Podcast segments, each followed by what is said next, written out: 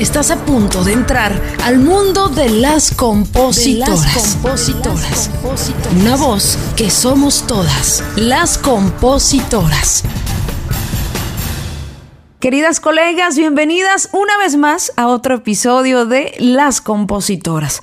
Gracias por seguirnos en nuestras redes sociales, por compartir nuestro proyecto y les quiero decir que ya estamos por estrenar nuestro canal eh, de YouTube, que va a ser una extensión de este podcast donde vamos a compartir eh, anécdotas o segundas partes de estas entrevistas que hago con mis colegas. Antes de presentar a nuestra invitada el día de hoy, que es fabulosa, talentosísima. Eh, quiero decirles que estuve en, la semana de los Latin Billboard allá en Miami y me sentí sumamente orgullosa de ver el panel de las mujeres del regional mexicano, compartir anécdotas, el compartir cómo escribieron, ¿no? Eh, alguna de sus canciones. Eh, Adriana Ríos, Ivonne Galás, Ana Bárbara y Lupita Infante estuvieron increíbles. Gracias a BMI por este panel, a Latin Billboard, a todo el equipo, Leila Cobos y todo su equipo por estos espacios que me parecen sumamente valiosos. Ahora sí, mi querida invitada el día de hoy, triunfadora, exitosa, con mucha firmeza es una mujer que ha dejado huella en, la música y habló desde primeros lugares, desde en la radio, en conciertos, marcó y fue parte de un fenómeno nunca antes visto que fue el pasito duranguense y representó y dignificó a la mujer y aún lo hace y más aún, ¿eh? Porque le ha abierto el espacio a otras mujeres para tener visibilidad, ha levantado la voz que es tan necesaria para compartir escenarios difíciles de las mujeres a lo que se enfrentan, ¿no? En este medio que aunque muchos digan, no, hombre, ya está todo muy equitativo. No, no, no, señores. No. Eso es mentira.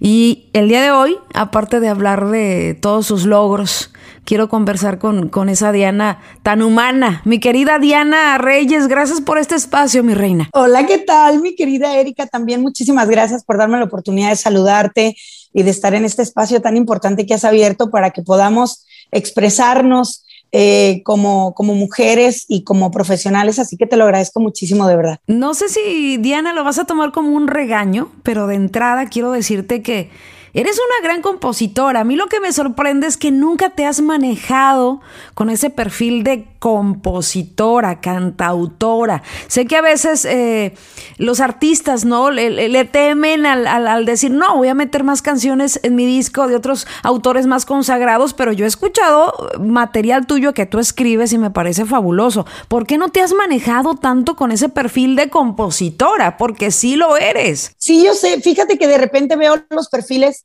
de otras compañeras y cuando ponen, ya sabes, compositora, cantante, mamá, whatever, todas las cosas que ponen en sus perfiles. Y yo tengo muy poquitas cosas, soy, soy así chistosa, ¿no? Por ejemplo, hay veces que mi marido me dice también, ¿no? Cuando hay veces que, que me preguntan, ¿cuál es uno de los logros más padres que has tenido en tu vida? No, pues haber ganado un disco de oro. Y me dice mi marido, o sea, es en serio, Diana. O sea, hay veces que me hace un recuento de las cosas y me dice, hay tantas cosas que puedes decir y a veces no sé si eh, eres demasiado eh, introvertida, ¿no? Que hay veces es muy curioso porque yo en toda mi vida, en todos mis años, jamás me he sentido como una persona introvertida. Y ahora que mi marido me lo dice, me doy cuenta que sí, que soy un poquito introvertida y que a veces soy como un poquito penosa, ¿sabes? Mi marido también me dice, Diana, ¿por qué no les ofreces canciones a tus compañeros y no, soy súper penosa, no, no, no te puedo explicar esa parte de mí. Creo que, que yo quiero mucho mis canciones, pero a veces siento que no me valoro completamente como compositora, porque a veces escucho una canción y digo, no, es que esta me encanta. Y de repente me dicen, bueno, Diana, pero es que ibas a meter esta. No, no, no, pero para el próximo disco, mejor esta. Y entonces sí, creo que no he valorado mis letras que hago con mucho amor, que por ejemplo te voy a decir algo, eh, tú como compositora, como, como profesional de, de, la, de la composición, obviamente eh, tú escribes tus canciones y, y, empiezas a repartirlas y a esto y el otro y a encargarlas y a tus chamacas, como le dices. Pero, eh, este, por ejemplo, hay ocasiones en que yo siento que a veces escribo como solo para mí, ¿sabes? Como, como lo que yo siento, lo que a mí me sale. que no me platiquen mis amigas sus historias porque se las escribo. Entonces, siento que ese ha sido mi error, que a veces yo misma no me he valorado como compositora y que no explotábamos esa parte de mí porque tú, me imagino yo, yo me imagino que tú trabajas eh, normalmente haciendo tus canciones. Eh, por ejemplo, tengo compañeras eh, muy amigas, compositoras, que ellas tienen uno, dos o tres días a la semana que sea lo que sea, se sientan a escribir. Yo no puedo, yo me tiene que pasar algo, tengo que sentir esa necesidad, la sueño, me paro, la escribo, no sé, me pasan cosas muy chistosas. Cuando escribes, ¿lo haces eh, eh, en cuestiones más de dolor o, más de amor o, más de situaciones eh, fuera de? Yo creo que me fluyo mucho con cuestiones del desamor, fíjate, como que eso me, eso me, me toca mucho.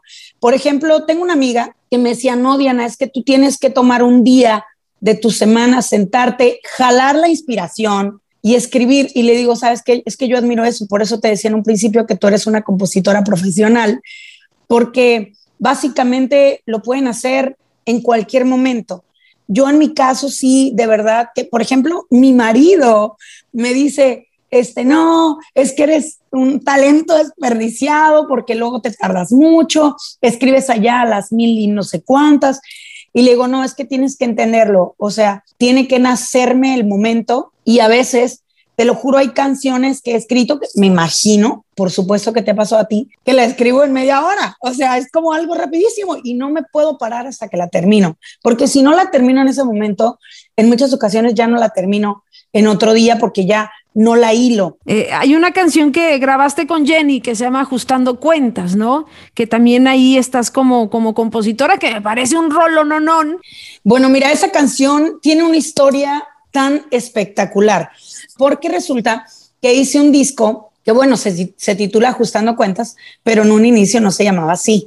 Empecé yo cuando estoy cantando música duranguense, la gente que me manejaba me dice, no, pues es que ya la música duranguense como que está pasando de moda, hay que aprovechar otra cosa. Y yo les dije, pero es que ahora, ya que me acoplé en esto, ya que estoy aquí, hijo, amo cantar música duranguense, me encanta, o sea, bailo mucho, eh, me divierto mucho, me siento con mucha energía. No, hay que hacer un cambio y sugerimos la banda. Y a mí me fascina la banda, pero nunca había grabado con banda. Y yo en ese momento no me sentía tan, eh, ¿cómo te dijera? Como, como es lo que quiero hacer. Pero bueno, anyway, dije, vamos a hacerlo porque quiero hacer caso, ¿no? Entonces eh, hago mi primer disco con banda y les hice dos temas de prueba. Eh, un tema que yo escribí que se llama Una de Tequila y otro tema de, otros eh, compositores que Adrián Pierre Agostino y el otro Luis Carlos Monroy. Entonces el tema se llama El día que me fui. Entonces les hago esta prueba para hacer, para hacer este, para que me escucharan con banda hago este disco en Mazatlán y entonces les muestro los temas. No, que sí, acá, te queremos en la banda, está perfecto, esto va a ser.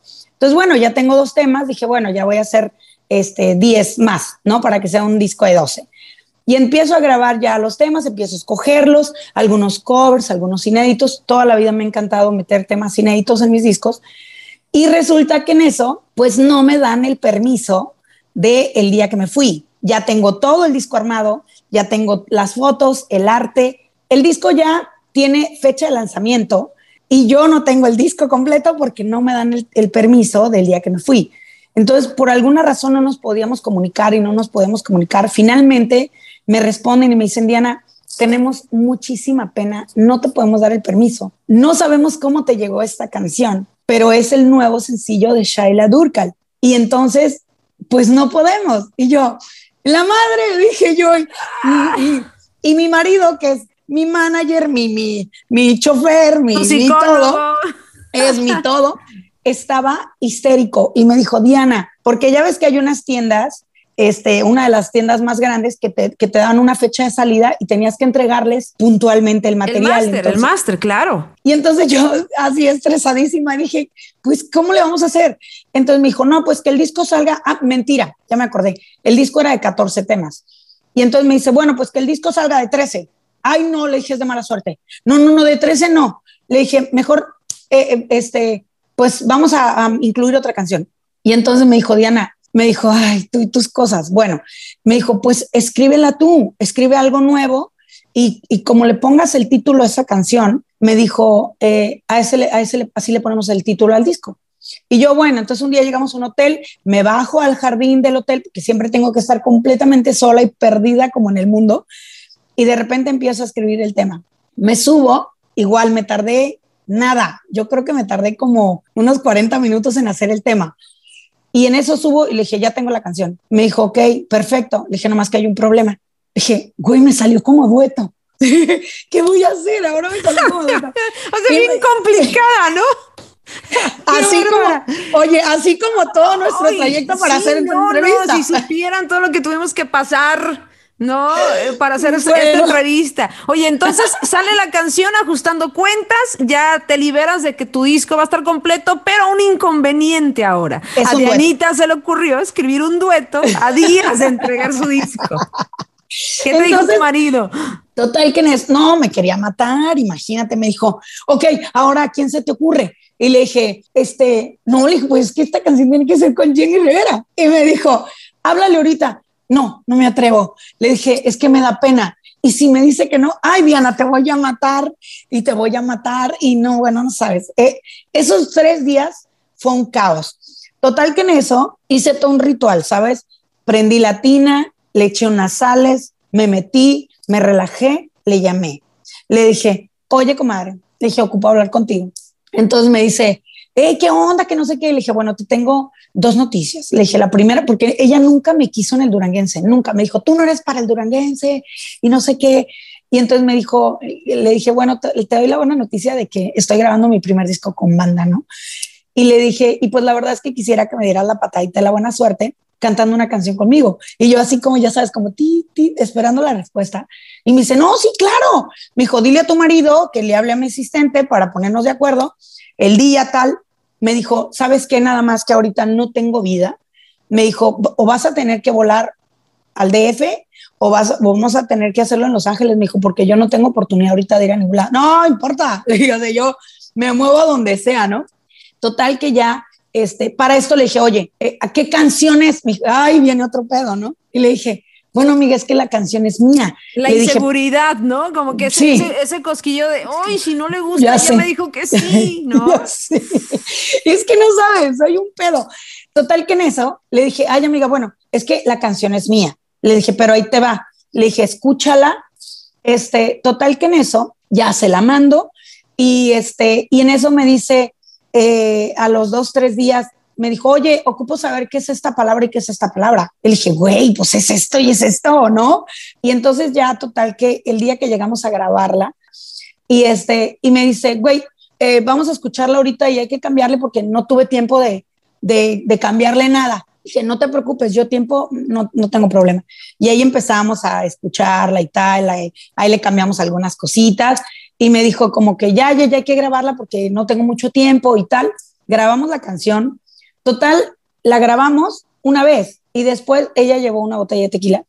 Y después, este, pues total que seguimos ahí en el, en el relajo y la volvimos a, le volvimos a dar y fue cuando ya quedó súper linda ajustando cuentas. Esa es toda la historia de, Qué increíble historia, ¿no? Qué buenísima historia. Y esto es para eh, darles el mensaje a las autoras que de repente eh, eh, sí se vale tener esa duda, pero que no te invada, ¿no? Como el atreverte. Que no te gane. Que sí, no que te no gane. te gane, el atreverte, porque sin duda fue una experiencia, me imagino, de las más bonitas que conservas tú como artista, al compartir una canción con, deja de Jenny Rivera como artista, sino como amiga y que esa canción nació de ti. Yo creo que es algo que va a quedar para siempre, Diana, ¿no? Y gracias a tu valentía, ¿no?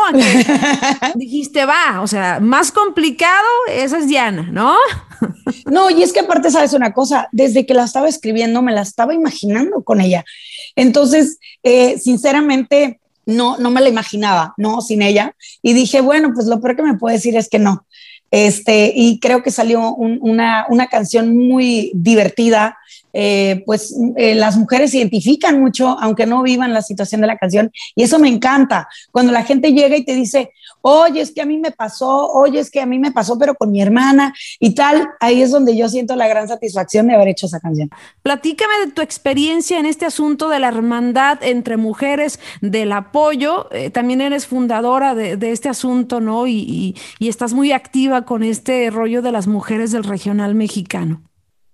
Pues mira, yo creo que una realidad que estamos viviendo es que, eh, bueno, primeramente, tú lo sabes perfectamente, la música es difícil. La música es una industria que no necesariamente es difícil para las mujeres, creo que es difícil para todo el mundo, porque así como desaparecemos las mujeres, también desaparecen los hombres, o sea, esa es, esa es una realidad. En la música a veces es, es, un, es un éxito efímero, de repente llega y así como llega, se te va. Entonces, eh, por ejemplo, eh, hay ocasiones en que la gente me pregunta, oye Diana, es que ya no te escucho tanto en la radio o no te veo en la tele. Y eso a mí, sinceramente, no me hace una mujer exitosa. A mí lo que me hace una mujer exitosa es que puedo tener el privilegio de seguir haciendo lo que tanto me gusta. Entonces yo creo que hay cosas que uno vive que son extraordinarias, como los primeros lugares de popularidad, los premios, pero yo creo que para mí lo más importante es poder seguir haciendo esto que tanto, puta, que tanto me emociona. Te voy a decir, te voy a contar una historia que dice mi marido, que yo no estoy apta para vender ninguna fecha, ni, ni cobrar, no, porque me dice, Diana, es que si tú fueras millonaria, andarías por, andarías por todos lados cantando. Un día, él se enfermó y me contratan en una fiesta privada en Sinaloa y entonces resulta que voy yo a cantar, ¿no? Bien oronda ya, este, con mi corista y con un asistente, y ellos querían ponerme un grupo específicamente ellos. Entonces dije, ah, no importa, vamos. Entonces cuando ya estamos tocando y que está todo muy bueno y tal, llega este, una chava que, que, que es muy amiga mía y que parece mi manager, y este, ven y me dice, oye Diana, me pregunta el señor que si, ¿cuánto más le cobras por otras dos horas? Y dije, güey, ya estamos aquí dije, hay que darle. No, no, no, no, no. Es que espérate, Diana, te van a pagar. ¿Cuánto más quieres? dije, ay, no me importa, güey, ya estamos aquí, terminamos cantando a las 7 de la mañana, sentados todos en el escenario.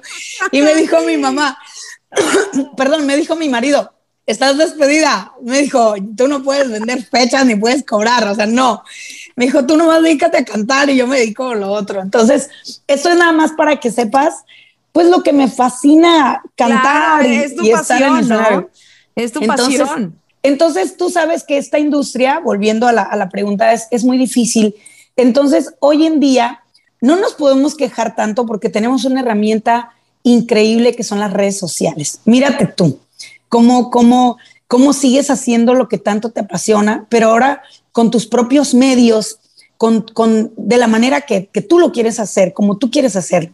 Entonces se me ocurre que somos tantas las mujeres que estamos en esta industria que nos apoyemos unas a otras a través de nuestras redes sociales. Entonces empieza este proyecto de las mujeres del regional y empiezo a hacer una cadena con todas las chavas y oigan, este, eh, hay que apoyarnos. Y de repente yo ponía cosas en mis redes sociales porque Erika no es exclusivo de nadie. Toda la que quiera entrar está cordialmente invitada. El único requisito definitivamente es apoyarnos, hacer esa, ese efecto dominó, ¿no? De que una apoya a la otra y la otra a la otra y así. Entonces, ahí es cuando me animo y decido tener el primer concierto, que lo tuvimos ya, va a ser casi dos años, de que tuvimos este concierto en la Ciudad de México, que nos fue muy, muy, muy bonito y que yo me di cuenta que cuando todas remamos para el mismo lado pueden suceder cosas extraordinarias. Eh, mantenerse con esa dignidad, Diana, de defender lo tuyo, requiere mucho esfuerzo. Quiero que me digas los escenarios más complicados que tú como artista y mujer has enfrentado eh, las situaciones y cómo, cómo has salido de eso, porque yo es lo que veo en ti, que eres una mujer muy positiva, o sea, que siempre traes ese, no, el lado bueno, pero ahora háblanos de las sombras, que es importante saber tú que tienes tanta experiencia, cómo has logrado eh, dejarlas a un lado y seguir con tu propia luz y, a tu manera, ¿no? Mira, yo creo que para, este, para todos en general, pero hablando eh, específicamente de las mujeres, creo que uno de los escenarios más fuertes para nosotros ha sido la radio, porque creo que existe poca credibilidad, poca fe, poco apoyo eh, existe un machismo que todavía lamentablemente nos sigue correteando, porque al escuchar tú una radio, vas a escuchar 10, 15 hombres y da tristeza no escuchar a mujeres. O de repente escuchas una unos días, unos meses y de repente desaparece y de repente viene otra y no sé, todavía no he encontrado el meollo del asunto porque creo que hay unas mujeres que tienen un talento tan impresionante. Yo inicié este proyecto de Mujeres del Regional porque soy fan, soy fan de muchísimas mujeres.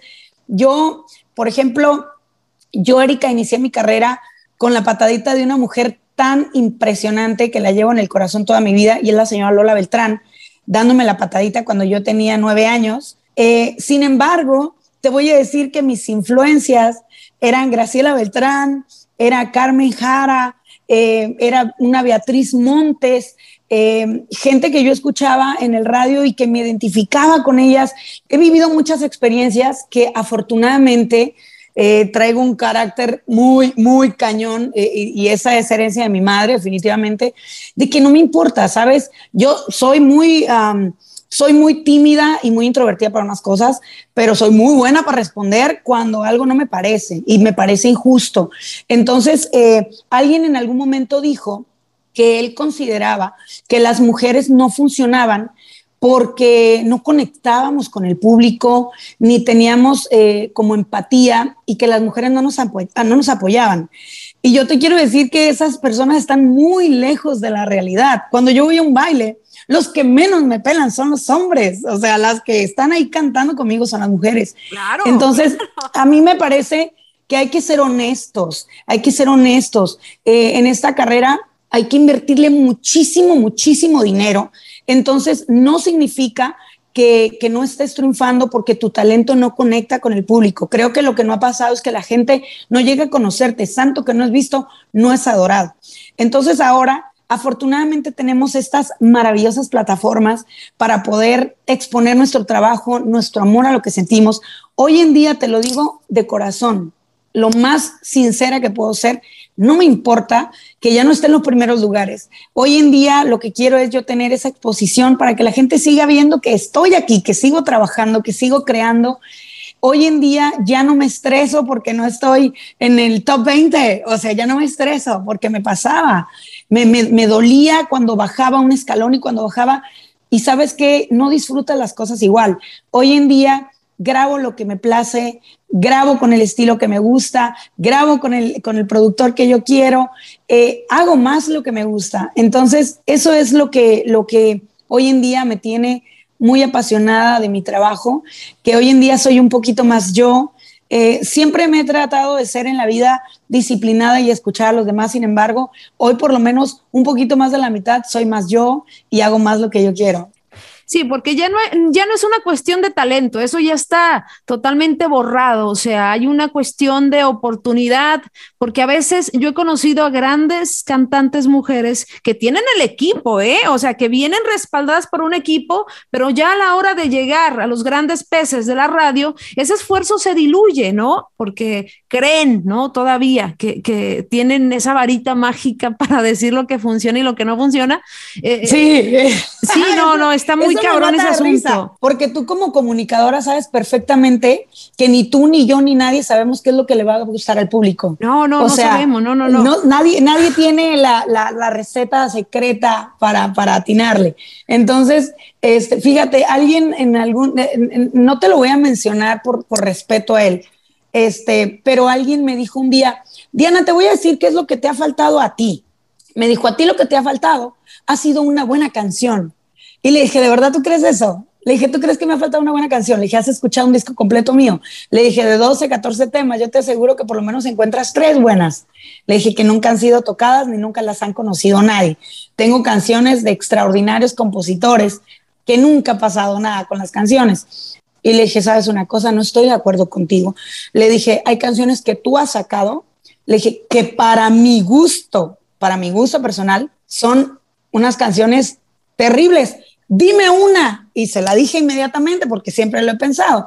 Cuando le dije, le dije, lo que pasa es que cuando tú tienes un tema con una rotación súper, súper apoyada, le dije, ya la que viene, no importa, güey, de cualquier manera vas a pagar la cuota, no importa qué pinche canción sea, te la van a tocar. Y así es. Entonces, ahorita yo no importa que yo lleve un pinche temazo. Yo le llevé un tema a Pepe Garza que se llama Yo no creo en los hombres. Es un temazo, sí lo escuché. Él me dijo, Te, voy, te, voy a, te voy a decir lo que me dijo, que me, me impresionó tanto. ¿Cómo conseguiste que fuera un tema de novela? Y le dije, pues por mi talento, me imagino. Le dije, porque no canto mal las rancheras, ¿no? Entonces me dijo, voy a escucharlo y si me parece un buen tema, te lo voy a apoyar. Me dijo, porque aquí gente con dinero viene mucha. Me dijo, pero si es un buen tema, te lo voy a tocar.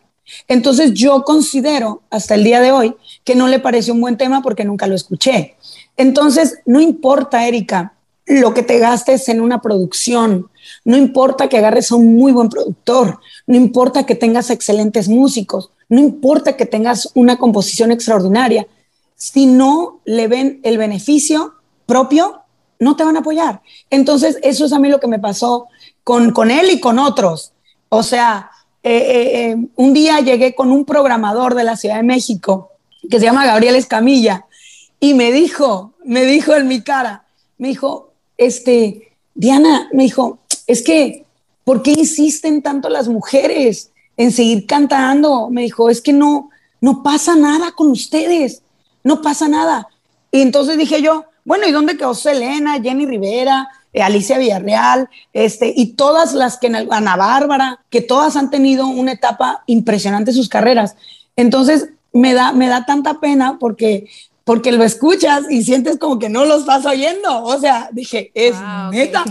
¿Quién eres para decidir quién insiste y quién no insiste? El no, poder, el poder te apendeja muy cabrón, ¿no? Y además, y te, te, voy a decir una cosa, este, no hablo no hablo eh, eh, desde el fondo de mi corazón, Erika, con rencor. Hablo porque es una realidad, porque lo he vivido, porque me lo han dicho y porque no me ha importado, porque aquí sigo, sigo echándole ganas y porque no me, no me importa. Y aparte no has parado, no dejas de trabajar, o sea, para conseguir, oye, para conseguir una entrevista con Diana me, me costó casi tres meses, man. no, ¿eh? pero tú sabes, tú sabes, tú sabes por qué, tú sabes por qué.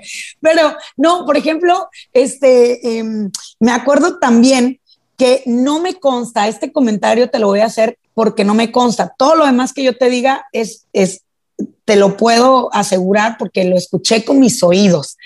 Pero yo escuché, eh, me llegó un día un comentario que decía, este, bueno, Diana está bien para Estados Unidos porque allá funciona su tipo de música. O sea, ella es una artista para Estados Unidos. Y hasta el día de hoy no he podido descifrar cuál es el mensaje. O sea, la gente de Estados Unidos consume, eh, consume basura de música o, tú, tú, qué, dime tú a mí cuál es, el, que no, no, no le encuentro fundamento, o sea, es una artista de Estados Unidos, no. Es, una artista para Estados Unidos, o sea, no es para México, es para Estados Unidos. Entonces, todavía no he podido descifrar ese, ese comentario, pero te, te, soy sincera, hay cosas que te las repito, no con rencor ni, ni, ni, con, ni con dolor, pero sí con decepción, porque no importa lo que tú trabajes para esa gente, no importa. Ahora, finalmente a mí lo que me importa es lo que piensa mi familia, mis amigos y el público que me ayuda y me respalda. Eso es lo que a mí me importa. Mi querida Diana, te agradezco muchísimo esta plática, esta conversación para las compositoras. Te queremos mucho y te admiramos y esperemos que pronto eh, tengamos la oportunidad de, escribir contigo, de, de armar una bohemia y todo lo que se pueda. Muchísimas gracias. Gracias por escucharnos. Te esperamos el próximo jueves en otro episodio más de Las Compositoras una voz que somos todas. Recuerda seguirnos en nuestras redes sociales como Las Compositoras y darle seguir a nuestro perfil para tener más visibilidad en este podcast.